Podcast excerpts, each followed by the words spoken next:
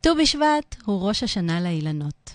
ראש השנה גם לנו, בני האדם, כי הרי האדם הוא עץ השדה, כפי שכתב נתן זך בשירו הכל כך מופלא. ומה אנחנו חוגגים בט"ו בשבט? את תחילתה של השנה החדשה לפירות האילן. ביום הזה אנחנו מציינים את הבשלתם של הפירות ואת גילם, ונהוג לומר כי בשלוש השנים הראשונות לנטיית העץ, פירות העץ אסורים לאכילה. כאילו יש הבנה עמוקה, פנימית כזו, שגדילה והתפתחות והבשלה לוקחים זמן. וכדי ליהנות מהם צריך להשקיע את הזמן, למלא את הצרכים המדויקים שהזרע זקוק להם, על מנת להפוך לעץ ולהניב פירות. וגם כשהפרי כבר נמצא על העץ, זוהי רק ראשית דרכו. עוד לא תמה ההבשלה שלו. הוא זקוק לעוד שלוש שנים בטרם יהיה ראוי למאכל בהנאה, ועם כל הוויטמינים והמינרלים שיש בו. ומה הקשר בין האדם לעץ? כעץ מתחיל האדם את דרכו כגרעין, כזרע קטן, מלא אנרגיה פוטנציאלית שזקוקה לתנאים אופטימליים כדי לגדול ולהתפתח לעובר ולצאת אל העולם. להיות תינוק. ומרגע יציאתו לעולם הוא זקוק להזנה מדויקת כזו שתאפשר לו לגדול, להתפתח ולהבשיל. ומתי הוא מבשיל, תשאלו? גם לא לוקח לפחות שלוש שנים, בהן הוא סופג וסופג ומתמלא ומבשיל ועובר תהליכים. המשמעות היא שכל מה שאנחנו רואים מגיל שלוש ומעלה הוא תוצאה של מה שקרה מגיל הלידה ועד שלוש. האם טיפחנו עץ חזק ויציב, או שאולי לא דייקנו כל כך במתן המענה, אולי לא בזמן המתאים. וכעת, בגיל שלוש, העץ שלנו קצת לא יציב, קצת מתקשה, אולי קצת מתעכב בגדילה. שלוש השנים הראשונות הללו הן קריטיות בתהליך ההבשלה של הילד. שלוש השנים בהם נדרשת השקעה מדויקת ומענה מדויק לצרכים. כך שבשנה הרביעית נוכל ליהנות מתפארתו. אולי יותר נכון להגיד שהוא, הילד, ייהנה מתפארתו. שיחל את דרכו העצמאית, את הביטוי הייחודי שלו, כי רק ילד מבוסת, מבוסס ומאורגן פנימית יכול ליהנות ממה שיש בו, מגוף פעיל ויציב, מנפש מרגישה ורגישה, ומרוח ולב פועמים. וכמו בטבע, כך האדם. וכמה חשוב שנקשיב למה שיש לטבע לספר לנו, ללמד אותנו מחוכמתו. כי המסע שעובר התינוק, כמוהו בדיוק המסע העובר הזרע עד שהוא הופך להיות עץ. והצורך של העץ בהזנה ובטיפוח, כמוהו כצורך של התינוק בטיפוח. והפרי הפרי הוא התמצית. התמצית שלכבודה אנחנו כולנו כאן. אהוד מנור כתב, הנה ברוש לבדו מול אש ומים, הנה ברוש לבדו עד השמיים. ברוש לבדו איתן, לו רק ניתן ואלמד את דרכו של עץ אחד. היום בתוכנית נתחבר לחג המופלא הזה ולמשמעויות הכל כך סימבוליות שלו בתהליכי הגדילה וההתפתחות של תינוקות וילדים. ונבין מיהו הברוש, למה הוא בין אש ומים, ומהי דרכו של עץ אחד. הצטרפו אליי למסע פילוסופי מרגש בסודות הטבע ובנבחי הילדות.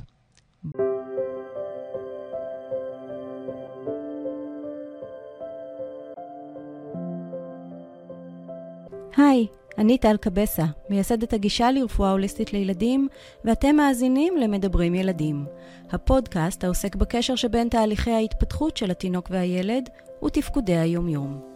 עד גיל שנתיים בונה התינוק תשתיות המכינות אותו לחיים, אלא שהאופן בו הוא בונה אותן ישפיע על התפקוד שלו לא רק בשנים הראשונות, אלא גם בחייו הבוגרים, ולנו יש אפשרות להשפיע עליהן. ככל שנבסס את התשתיות בצורה הנכונה, ככל שנאתר קשיים מוקדם וניתן להם מענה, כך נבטיח לילדים שלנו עתיד מלא מימוש. הפודקאסט הזה מוקדש לכם ההורים, להנגיש לכם מידע ולהציע כלים באמצעותם תוכלו להשפיע על עתיד הילדים שלכם. מדברים ילדים, אנחנו מתחילים.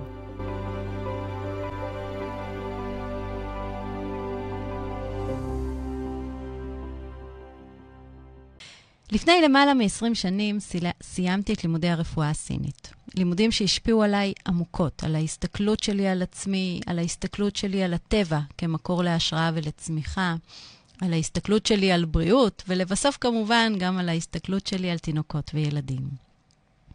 כל אדם צריך שיהיה לו עוגן פילוסופי להישען עליו.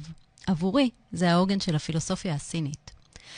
כמה חוכמה עתיקה יש בה, והיא מלווה אותי ואת כל הגישה הטיפולית שלי עד היום. אחד ממושגי היסוד ברפואה הסינית הוא הצ'י. מהו הצ'י? זאת אותה אנרגיית חיים שמקיימת אותנו. זו שמקיימת תהליכים בגוף שלנו, וזו שמאפשרת לנו לפעול ביום-יום בכל מה שאנחנו עושים. מתנועים, אוכלים, ישנים, חושבים, מרגישים. זאת אנרגיית החיים. ויש לנו שני סוגים של אנרגיה, שני סוגים עיקריים של אנרגיה. אנרגיה מולדת, או בשמה האמיתי, צ'י מולד, או אנרגיה אה, שאותה, צ'י מולד, שזו בעצם אנרגיה שאותה אנחנו מקבלים מההורים, ואפשר לכנות אותה בשם כולל, בכלליות כזאת, המרכיב הגנטי. ואנרגיה נרכשת, שהיא אנרגיה זמינה, שמיד נדבר על כל אחת מהן ועל ההבדלים ביניהם. אז בואו נתחיל להבין מהי אנרגיה המולדת, הצ'י המולד, או במילים אחרות, האנרגיה שמקפלת בתוכה את המרכיבים הגנטיים. האנרגיה, האיכות של האנרגיה הזאת נקבעת על פי האיכות של האנרגיה של ההורים, כפי שהייתה בתהליך ההתעברות. זאת הסיבה לזה שכל כך חשוב לנו לתכנן הריון, להכין את עצמנו אליו, מבחינת תזונה, מבחינת תנועה ושינה, מבחינת תרופות או עישון, כמובן מבחינת מחשבות או רגשות. למה?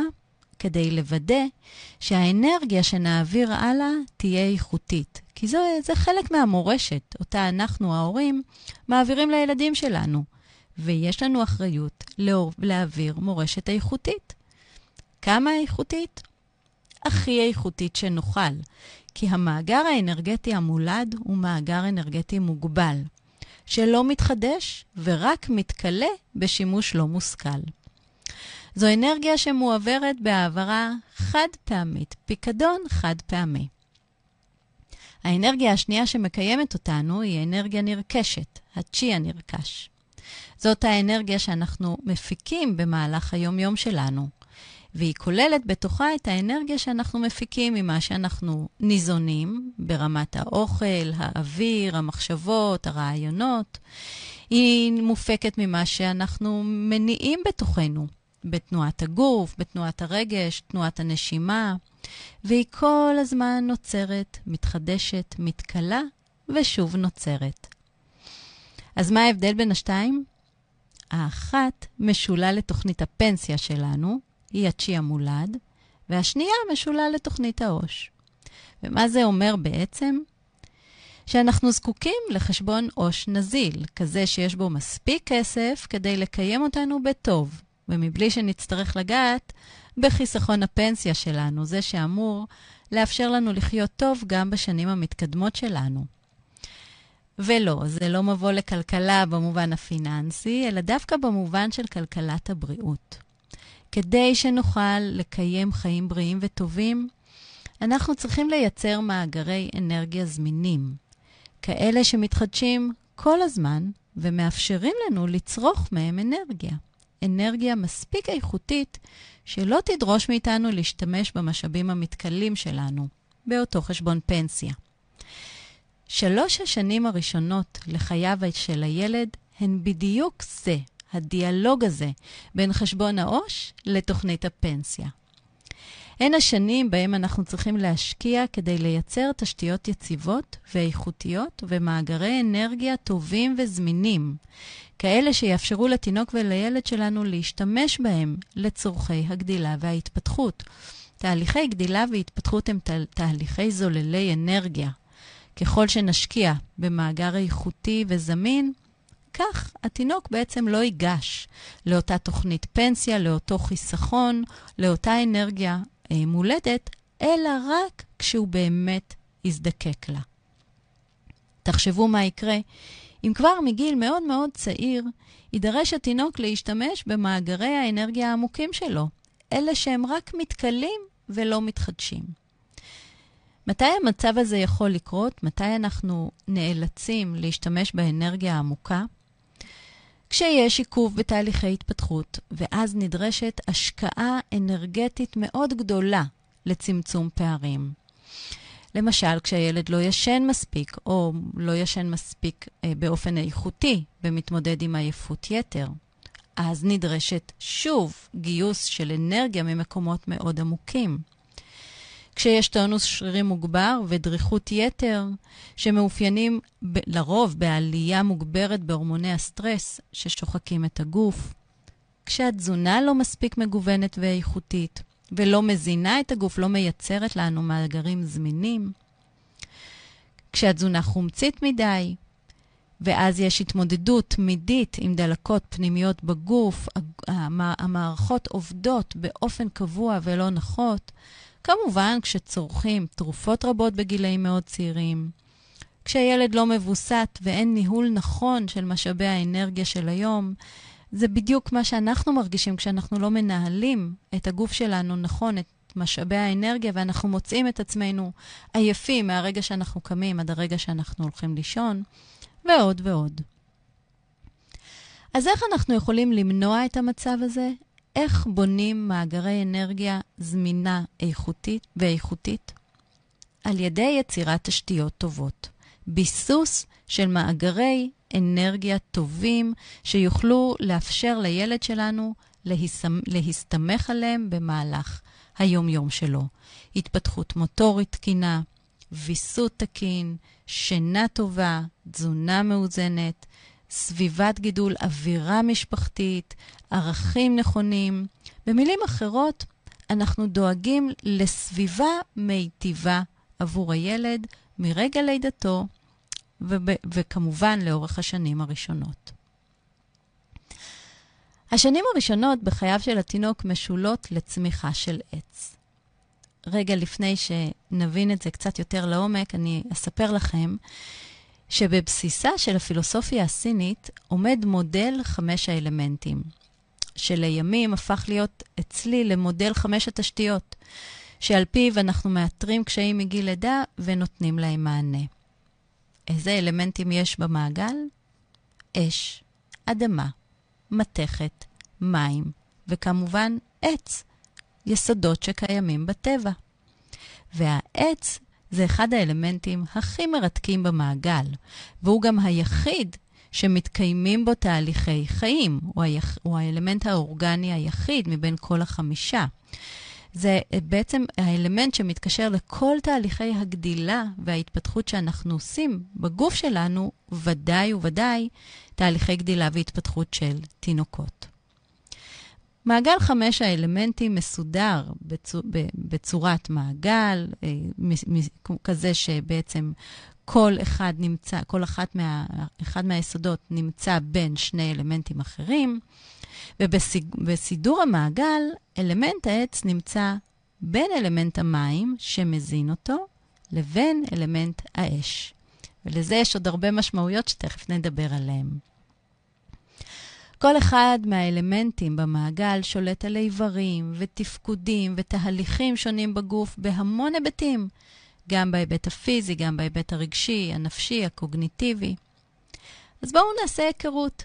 עם העץ הזה, עם האלמנט הזה של העץ ועם האלמנט של העץ בתוכנו. מה הוא בעצם מסמל?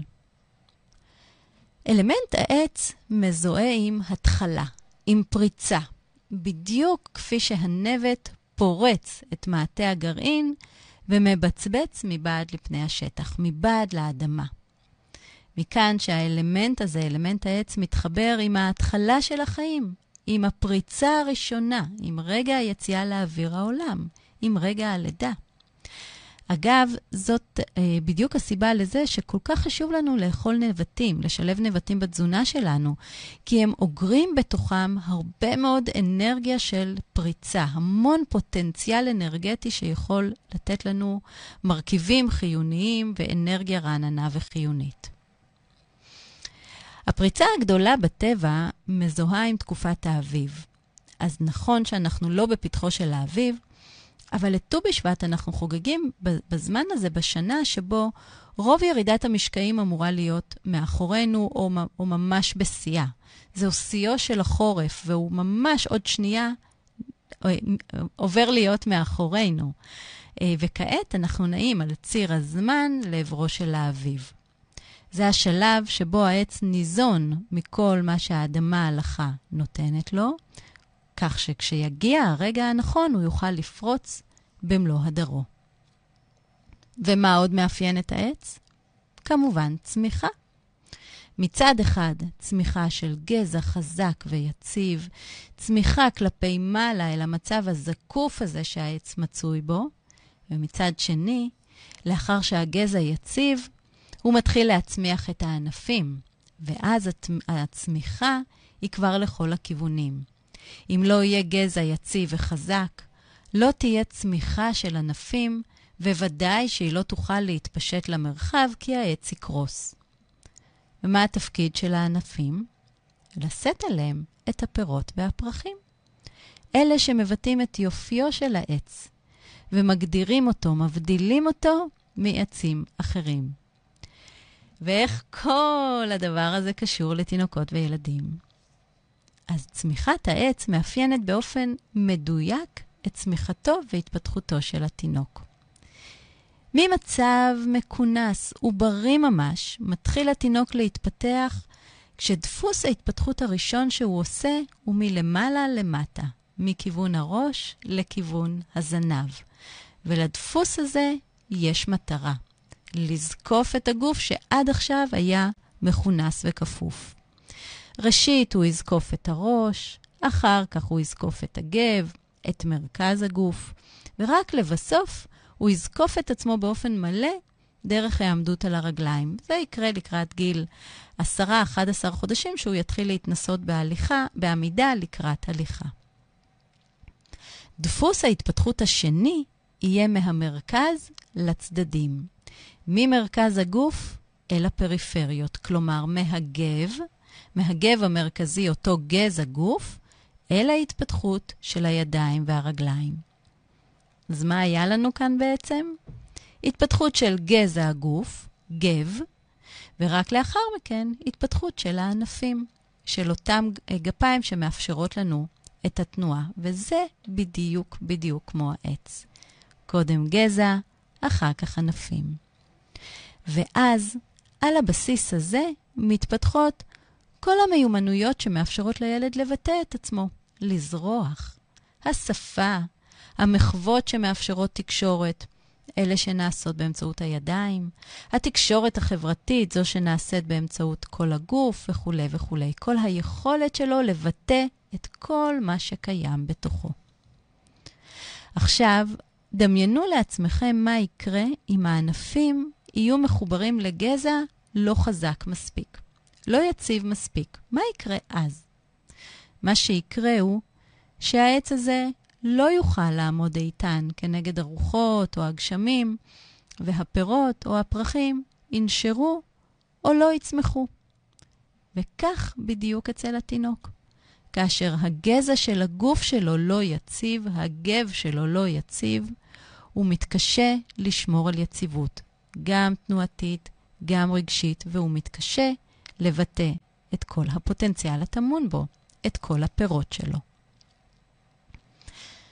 כל אחד מחמש האלמנטים קשור גם בתפקודים נוספים, תפקודים שונים בגוף. אלמנט העץ קשור לתהליכי הובלה ותנועה. הוא אחראי לתנועת השרירים בגוף וגם לטונוס שלהם, למתח הפנימי שקיים בהם וגם לתנועת הדם שקשורה לתנועת השרירים בכל הגוף. ומה קורה כאשר המתח השרירי מוגבר מדי? התנועה תהיה מהירה וחדה, והתינוק ייתה לעשות תהליך התפתחותי מהיר מדי. וכשהמתח נמוך, התנועה תהיה איטית, מפוזרת. ובשני המקרים, גם במצב של המתח המוגבר וגם במצב של המתח הנמוך, העץ לא יצמח בהדרגתיות ובקצב המתאים.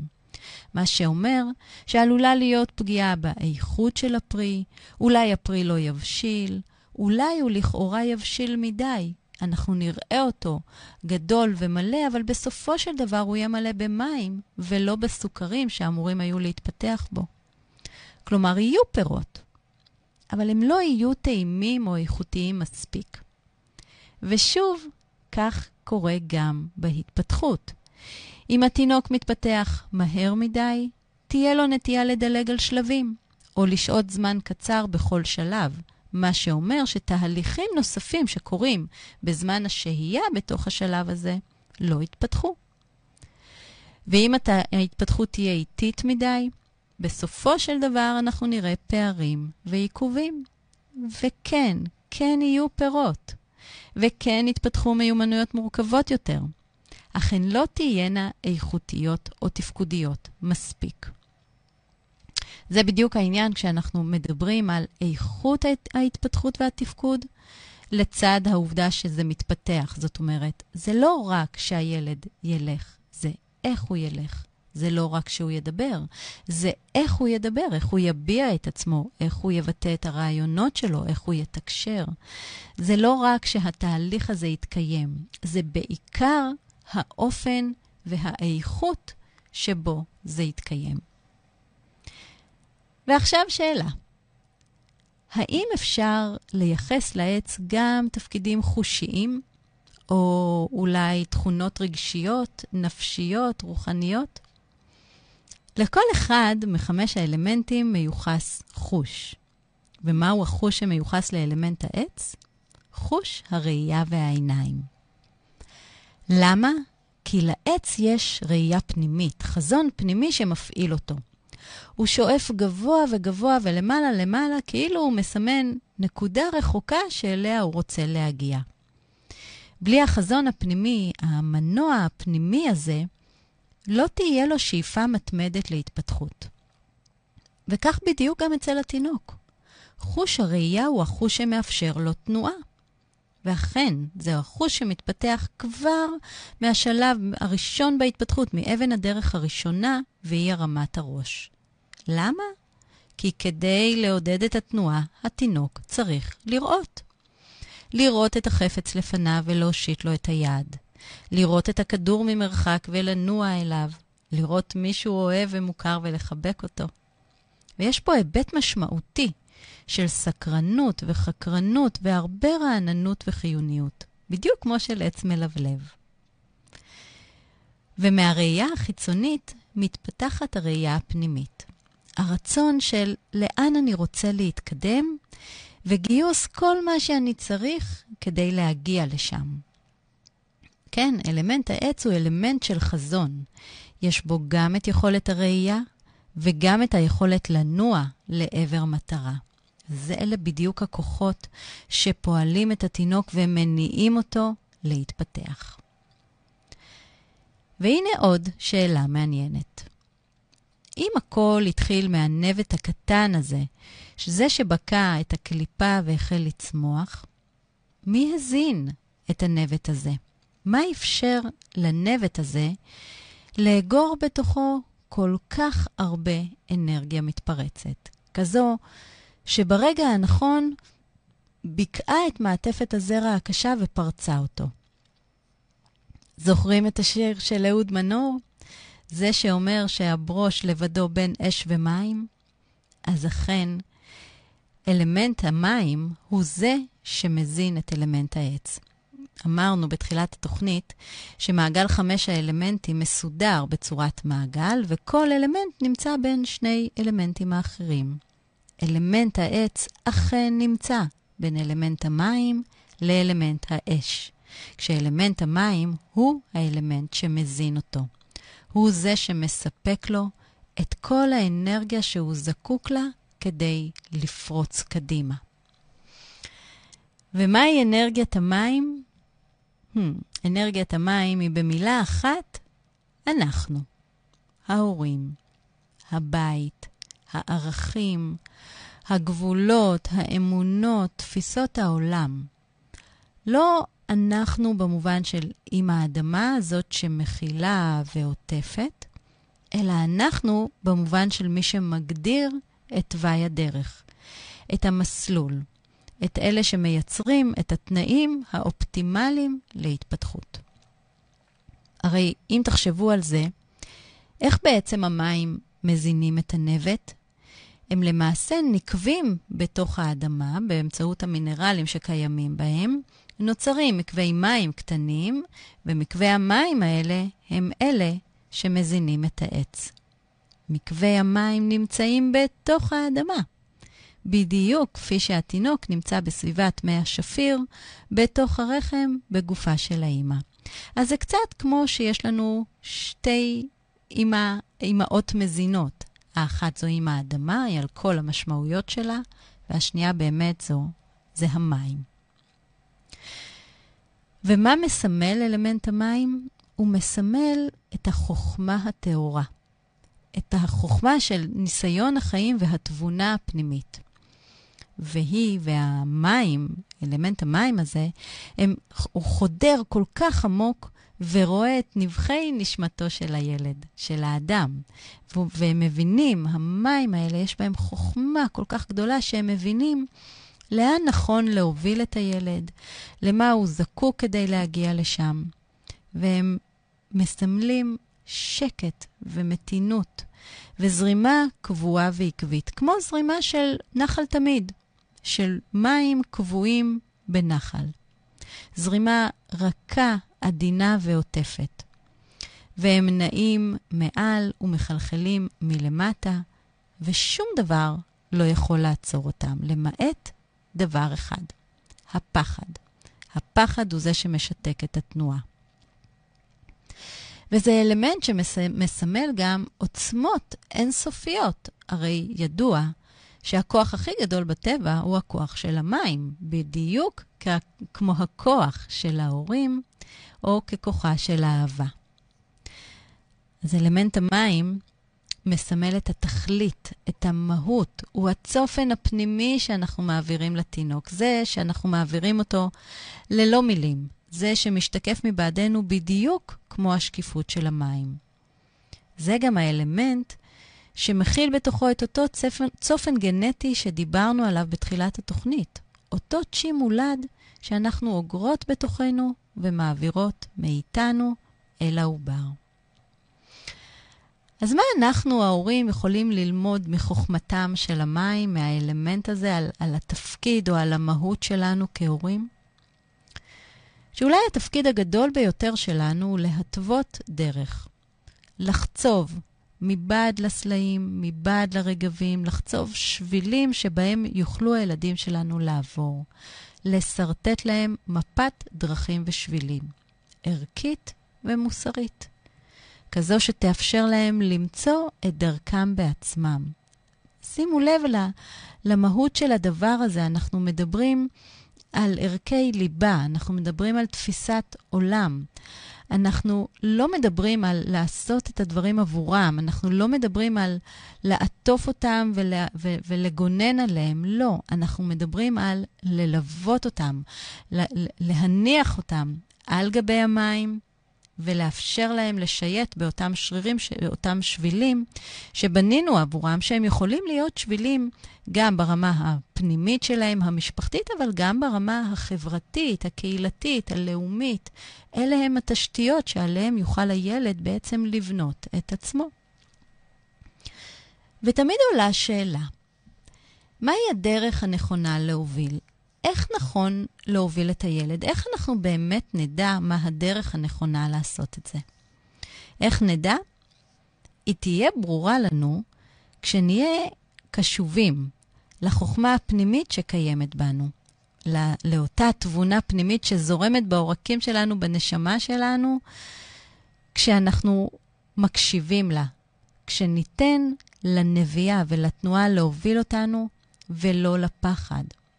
הפחד משתק, והוא גובר על היכולת שלנו לנבוע. כשם שהנביאה חזקה כל כך, כך גם הכוח של הפחד, ומזה יש להיזהר או לשים לב.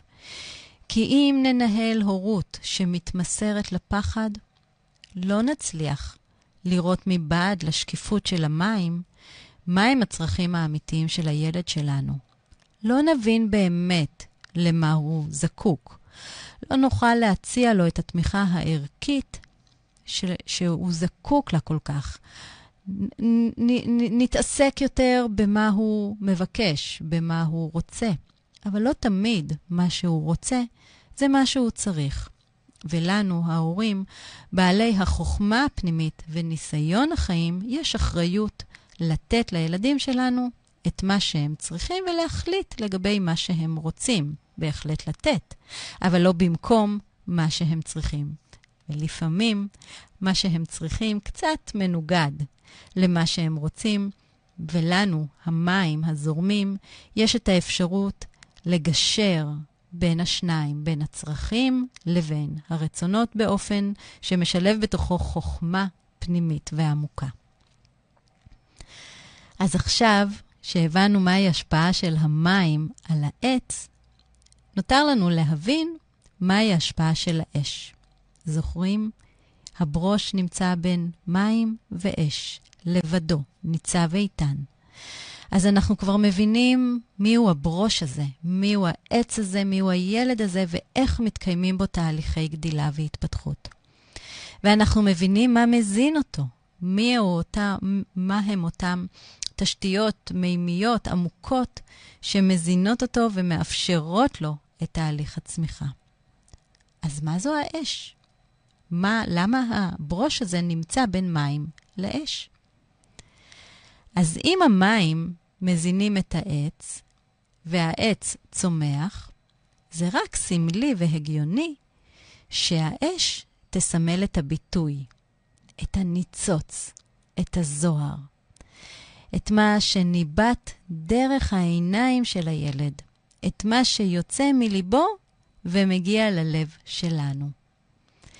והביטוי הזה מדבר על מי שאנחנו, על המחשבות שלנו, על האופן שבו אנחנו מבטאים את עצמנו, איך אנחנו מדברים, איך אנחנו מייצרים קשר, איך אנחנו מסבירים את עצמנו, איך אנחנו מגיעים ללב של האחר.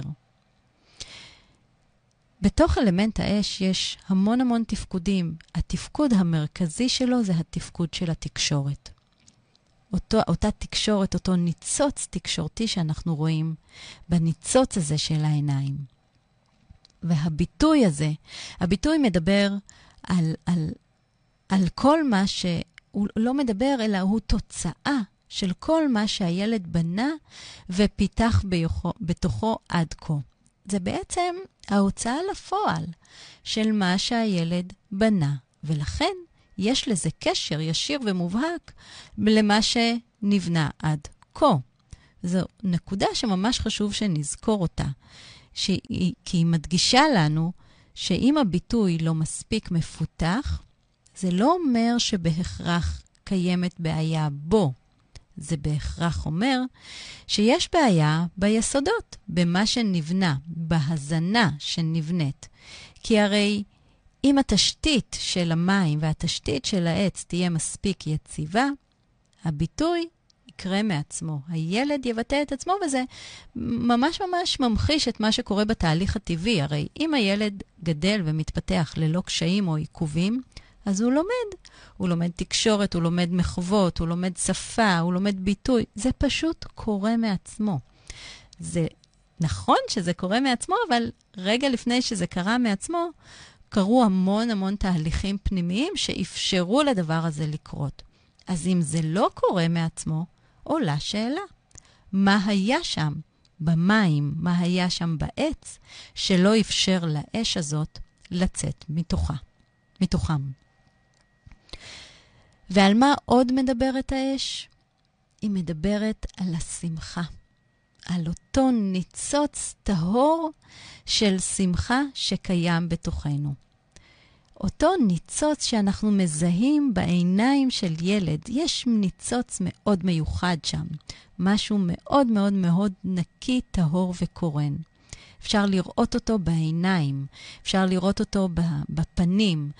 זאת לא שמחה של עליצות או עליזות יתר או, או איזושהי שמחה לא נשלטת. לא, זה לא הכוונה. הכוונה היא למשהו שקשור בה, בהכרת הטוב, בשביעות רצון, בשמחה על עצם היכולת שלי לממש את עצמי. אותה שמחה שעולה בנו כשאנחנו מרגישים שאנחנו במקום שלנו, שהגענו, שאנחנו נוכח, נוכחים במקום וברגע הנכון. וכמה זה מדהים לראות שהרי כשיש לנו דרך מותווית, וכשיש לנו כלים ויכולות לצעוד בה, יש רווחה פנימית. הלב שלנו נפתח. הוא פועם, הוא מהדהד, הוא יוצא החוצה. זאת האש, בדיוק אותו לב פועם. וזה בדיוק מה שאנחנו מבקשים לילדינו. אז בין המים לעץ, לאש, יש דיאלוג כל כך מרגש, גם בשיר, אבל גם בטבע, וגם כמובן בתהליכים של הגדילה וההתפתחות שלנו. ט"ו בשבט מזכיר לנו להתבונן בטבע, להוקיר את היופי ואת הפלא, זה שקיים בטבע וקיים בתוכנו. הוא מזכיר לנו גם להוקיר את הדרך, את התהליך. הרי ט"ו בשבט, בט"ו בשבט אנחנו עוסקים בנטיעות, אנחנו רק טומנים, טומנים את הזרעים. הוא מזכיר לנו שכל מה שאנחנו רואים מעל לפני השטח הוא תוצאה של השקעה עצומה שנעשתה מתחת לפני השטח, במעמקי האדמה. ואנחנו בוחנים את זה מט"ו בשבט לט"ו בשבט, משנה לשנה, בדיוק כמו שנת החיים הראשונה. ט"ו בשבט קורא לנו להזין ולטפח את הדברים החשובים בחיים שלנו, כדי שנוכל ליהנות מהם, מהיופי שלהם, מהריח שלהם, מהטעם שלהם ומהעוצמות שלהם. ט"ו בשבט מחבר אותנו לילדים הפנימיים שלנו, לתא המשפחתי שלנו, לחזון ההורי שלנו, ולכל מה שאנחנו מבקשים לעצמנו ולילדינו. ט"ו בשבט שמח לכולם. עד כאן להיום. אני מקווה מאוד שנהניתם מהמסע הפילוסופי. והמרגש שלנו. אני נוטה להסתכל על כל דבר, על כל תהליך שיש בטבע, דרך העיניים האלה של הפילוסופיה הזאת, שכמו שכבר הבנתם, היא עוגן מחשבתי מאוד מאוד עמוק אצלי. זה עוזר לי, זה עוזר לי להבין את, את עומקם ו, ומהותם של תהליכים. אז אני מקווה שגם אתם נהניתם מהמסע הזה, ואני מזמינה אתכם כמובן להמשיך ולהתייעץ איתי, לשאול, לשתף בקהילה שלנו, הורים לומדים בפייסבוק, את השאלות, את התהיות, את, ה, את הרצונות שלכם.